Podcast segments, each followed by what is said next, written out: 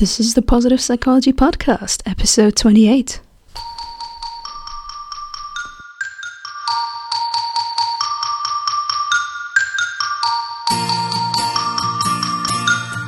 Welcome to the Positive Psychology Podcast, bringing your earbuds the science of the good life. And now, your host, Kristen Trumpy. Today we're going to talk about spirituality, and this is going to be a two-part episode. So today it's really about the science and what positive psychology knows about spirituality, how it defines it and all of that, and it's largely based on the work of Kenneth Pargament. And next week we're going to talk about the personal journey of spirituality. So today, the sciencey part, next week, the personal part. All right, so psychologists have mostly ignored spirituality in the last, 50 years. They treated it as a condition to be solved, if they looked at it at all, or they viewed it as a process that can be reduced to psychological, biological, and social functions. However, throughout human history, it's been an important part of human life, and that is whether we like this or not, and whether we choose to accept this or not. Every known society has had some kind of religion and or spiritual tradition. So for that reason, positive psychology is now interested in how spirituality and human functioning are related. And although spirituality is too complex to be coined by a simple definition, we still have to try, or otherwise it's very hard to agree what we're even talking about. So separate definitions for religion and spirituality have been attempted to be made. So some have noted that we have the tendency to make religion the bad guy and describe all the positive aspects as spirituality instead. However, both religion and spirituality, or a mix of the two, have the potential to lead us down constructive or very destructive paths. So, religion is defined here in the scientific text as a domain that serves a variety of purposes, both secular and sacred.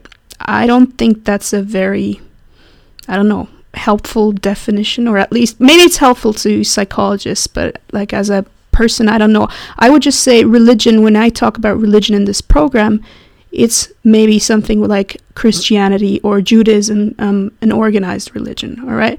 Whereas spirituality has been defined as the search for the sacred. Now, what is the sacred?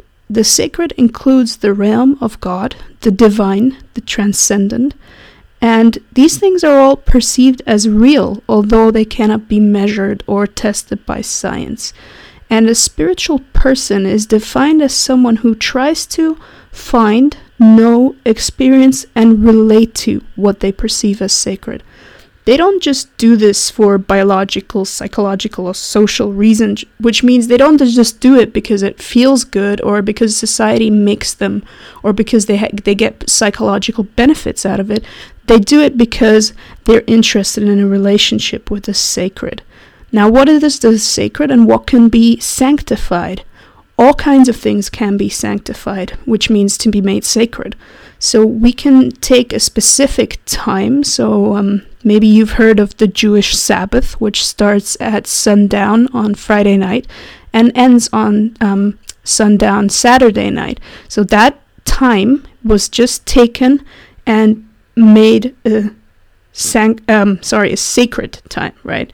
And the same can be made for space. So there are certain places, like for example churches, which are sacred, and it doesn't just have to be churches. It can also be, for example, Mecca is sacred to Muslim believers. Jerusalem is sacred to Jews, and all of that. So there are also events that can be made sacred, like certain holidays and that kind of thing. Materials, so for example in the Christian tradition, wine plays a very important role because it's said to symbolize the blood of Jesus. We have cultural products, so that's books, art can be made sacred. People, the Catholic Church does that with their saints, and others do that as well, but the Catholic Church is the first I can think of. Then we can also make psychological concepts such as meaning. We can elevate meaning to be something that is sacred. We can take social attributes, that's how we relate to other people and how we treat other people. So that could be, for example, compassion. The Dalai Lama says his religion is compassion. So that is something that is sacred to him. And last but not least, there are roles which can be made sacred. So some that can be, for example, the role of a mother or the role of a father is not just that they have to, shelter and feed the baby, but it's actually, it goes deeper. It's a more holy role, right? So that's the things that can be sanctified. And how is this relevant to you? Well, if you belong to an organized religion, lots of these things are already clear. You already know based on your sacred texts and going to religious services and all of that, you know what is sacred. And your job is basically to figure out to what extent you want to honor these holy days, places, materials, and all of that. However, if you're discovering your own spirituality, these things can be a helpful guideline to you. Now, next week we will discuss this in a little bit more detail. Now, what has science identified as reasons for looking for the sacred, for searching for the sacred? There are, as always, tons of different theories. Some people think, well, it's because of the genes. It's just we're genetically programmed to search for something that we cannot see, to try to explain the unexplainable. Others think, well, it's just a result of a child's tendency to fantasize, and how the human mind lends itself very well to making symbols and making things up. So that's how some scientists think that's why we need religion. Others see it as a coping mechanism, something that helps us after difficult life events. Others look at it more from a cultural perspective, which means that basically if you're born into a specific place, into specific time, you will grow up as whatever religion dominates there, as a Muslim, as a Jew, as a Christian, as a Baha'i, whatever it is. So it's a result of context. Others would argue that it's just a basic part of the human character, and last but not least, that spirituality in itself is its reason, all right? So it's not just because of all the benefits and because others make us. It's because we need or we desire a relationship with that which we cannot explain. And the question is, what do you think about these reasons? What do you think why people engage in their search for the sacred? Now, spirituality is a process. Scientists define it as a process, and they look at it the work by Pargament basically looks at it as a three-stage progress, which is it comes from discovery. So you discover what your religion or your spirituality is. You conserve it. So there's conservation. So you basically try to keep it in your life and integrate it into your life and all of that. And then there's transformation, which is usually the result of some kind of spiritual struggle. And this is not a process that we go through once and then it's over. Basically, spirituality is a process that we just keep going through if we are spiritual people over and over again. Now, what does that mean? How does someone who's spiritual, who's seeking a relationship with the sacred, how do they do that? Well, there are different pathways to practicing religion and spirituality. The most known are obviously following organized religion, which means if you're a Christian, you read and follow the Bible, you go to church, you get baptized, you do all these things that are expected of a good Christian. There are other pathways to spirituality as well, though, and that means that we can just read sacred texts and reflect on them.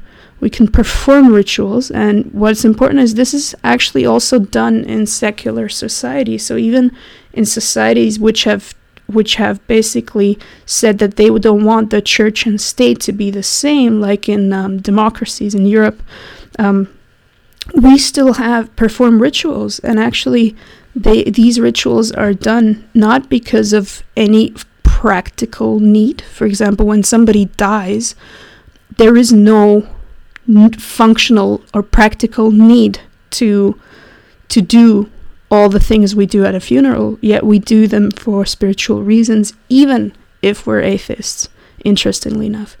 There are lots of other pathways as well. I'll just list a couple of examples. Yoga, it's not just a practice of the body, it's really also about embracing a whole philosophy. Music and creating art can be a pathway to the sacred, to connect, and to, it's basically a two-form way, right? So you kind of relate to spirituality, and then you get something out of it, and then you express what you got out of it, and that transforms you. Then there's also the practical aspect of giving spiritual support, doing purification rituals, and engaging in spiritual meaning making. And I'm sure maybe you can think of lots of other ways to practice religion and spirituality. Now, why would anybody do that? I mean, why do we engage in that? And psychologists has basically identified a couple of benefits. And these benefits include that people who identify themselves as spiritual have a greater sense of connectedness with the sacred. They also use more spiritual coping methods, they have better health and overall higher well-being. Now, there are also some other interesting research findings on spirituality. For one, research has found that faith and beliefs remain largely unchanged or are even strengthened after difficult events such as accidents, war, and death of loved ones. And what is important is that all the benefits that we talked about before, they only happen if there's a deep internal connection to spirituality. It's not the result of being forced to follow a spiritual path or a religious path. It's not if we're just by virtue of being there that we get all these benefits. These benefits seem to only come to those who have a deep connection with spirituality.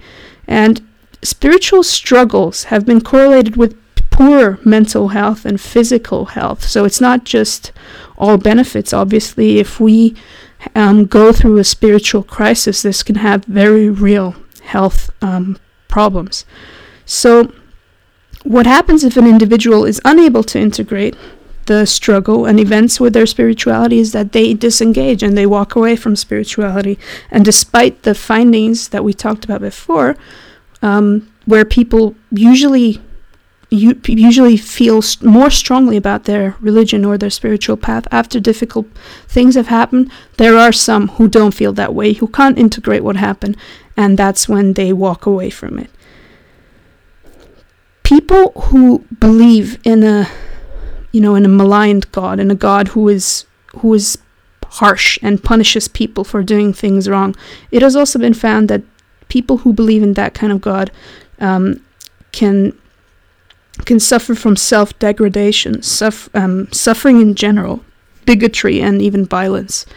And people who haven't been on a spiritual path for a long time, that's also another interesting finding, they tend to take less from it. So it seems that the longer and more intensely you engage with spirituality, the bigger the chances that it can actually do something for you if you go through a difficult time.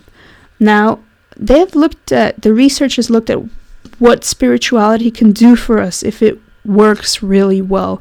And if it works really well, if it, in an ideal spirituality, so to speak, can offer broad and deep pathways. Now, what does that mean? It means that we get like a little bag of tools, and it's not just that we have lots of different tools to deal with what life throws at us, but we have tools which don't just help us achieve a superficial coping. It's not just like having a plaster, but actually deep pathways means that the deep healing can take place as a result of the tools we use.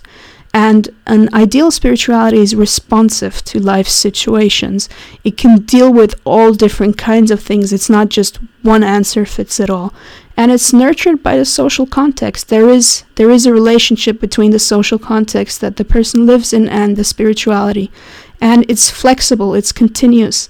And this kind of ideal spirituality has a goal that is reached through the full expression of human potential, and it can be used as a powerful guiding vision. Now, another thing that's really interesting and that I want to touch upon and that Pargament also talks about is the relationship between science and spirituality. Now, as I mentioned before, there are no instruments to measure the sacred. This doesn't mean that nothing is there. It just means that it's hard to measure. And I actually like how my mom explains this. She just said very recently that to understand the significance of this, we have to think about other scientific breakthroughs, right? So microwaves, for example, existed for thousands of years, but only in the last century did we understand how to use them? Did we develop the technology to not only detect microwaves, but to actually use it? And now we use it to, among other things, heat our food. So that's important to keep in mind. Just because something cannot be currently measured doesn't mean it doesn't exist. What science can do is to learn about how people experience spirituality and how it affects them. And we can learn about constructive paths to spirituality and less constructive paths. And up until now, spirituality has really been studied from a distance. It's about what people believe, how often they pray, and all of that, but it kind of lacks a deep understanding of what the experience is like. So one reason why this has not been investigated very thoroughly up until now is that maybe scientists themselves did not really see the value of these kind of investigations, because maybe they are not spiritual in their personal life, or they are afraid that it could be seen as unscientific if they associate themselves with spirituality. And interestingly enough, this has began to change, and especially positive psychology has a very interesting relationship with spirituality, because one of the breakthrough studies in positive neuroscience were basically done with Tibetan monks, and the Dalai Lama was involved in that as well. He has a deep interest in science, and they discovered that actually when monks were meditating, they could put themselves into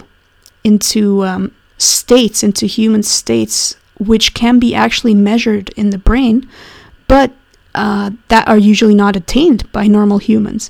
So positive psychology is maybe a little bit more open to spirituality than psychology has been as a whole discipline and scientists as a whole field.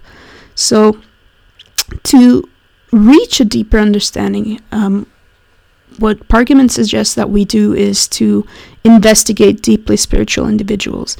And spirituality and its concept of faith, mystery, transformation, all these things are a little bit like a foreign language to science and psychologists. And Pargament suggests that really, without a deeper understanding, it's not possible to really get an understanding of these words and these experiences and what they truly mean to people. It's probably not possible to really develop a deeper understanding of what spirituality is. Now, interestingly, positive psychology has actually, as I said, just has these ties with spirituality, and this is also reflected in the strengths, in the topic of strengths, where things such as hope and love are listed as strengths, and other concepts that are important in positive psychology and are receiving more and more research attention is acceptance and serenity, among others. And all these things, they have their roots in religion and spirituality. I don't know about you, but when I've been discussing religion and spirituality with other people, I've heard the following claim probably hundreds of times. And it's this idea that, of course, people choose religion because if they choose religion, they don't have to think about themselves. However, as Pargament and others have pointed out, there are constructive and destructive ways to pursue spirituality. And The thing is that psychology has actually uncovered that this whole idea that we're thinking for ourselves is not exactly something we do all that much. So we react to different life events, and it is often determined by the society we live in.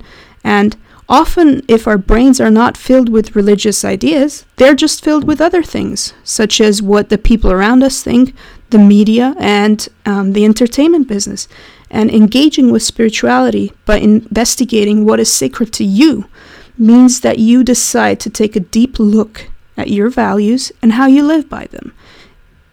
It really means that you're not no longer willing to just be a victim of the circumstances and the resulting knee-jerk reactions that all of us have, regardless of whether we are religious or not, but take an active interest in constantly shaping what you believe and how you act as a result of these beliefs. So, as said, I said in the beginning, next week we'll talk about religion and spirituality in a more personal form. So if you're interested in how you can take these concepts that we talked about today and some others and integrate them into your life, into a way of seeking the sacred, tune in next week. Bye-bye. If you enjoyed this episode, you can help us out by sharing it with your network and leaving a rating and review on iTunes or Stitcher. We would love to hear from you at kristen@strengthsphoenix.com. For show notes and more, head over to www.strengthsphoenix.com. Thanks for listening to the Positive Psychology Podcast. We're saying goodbye with happy yogurt.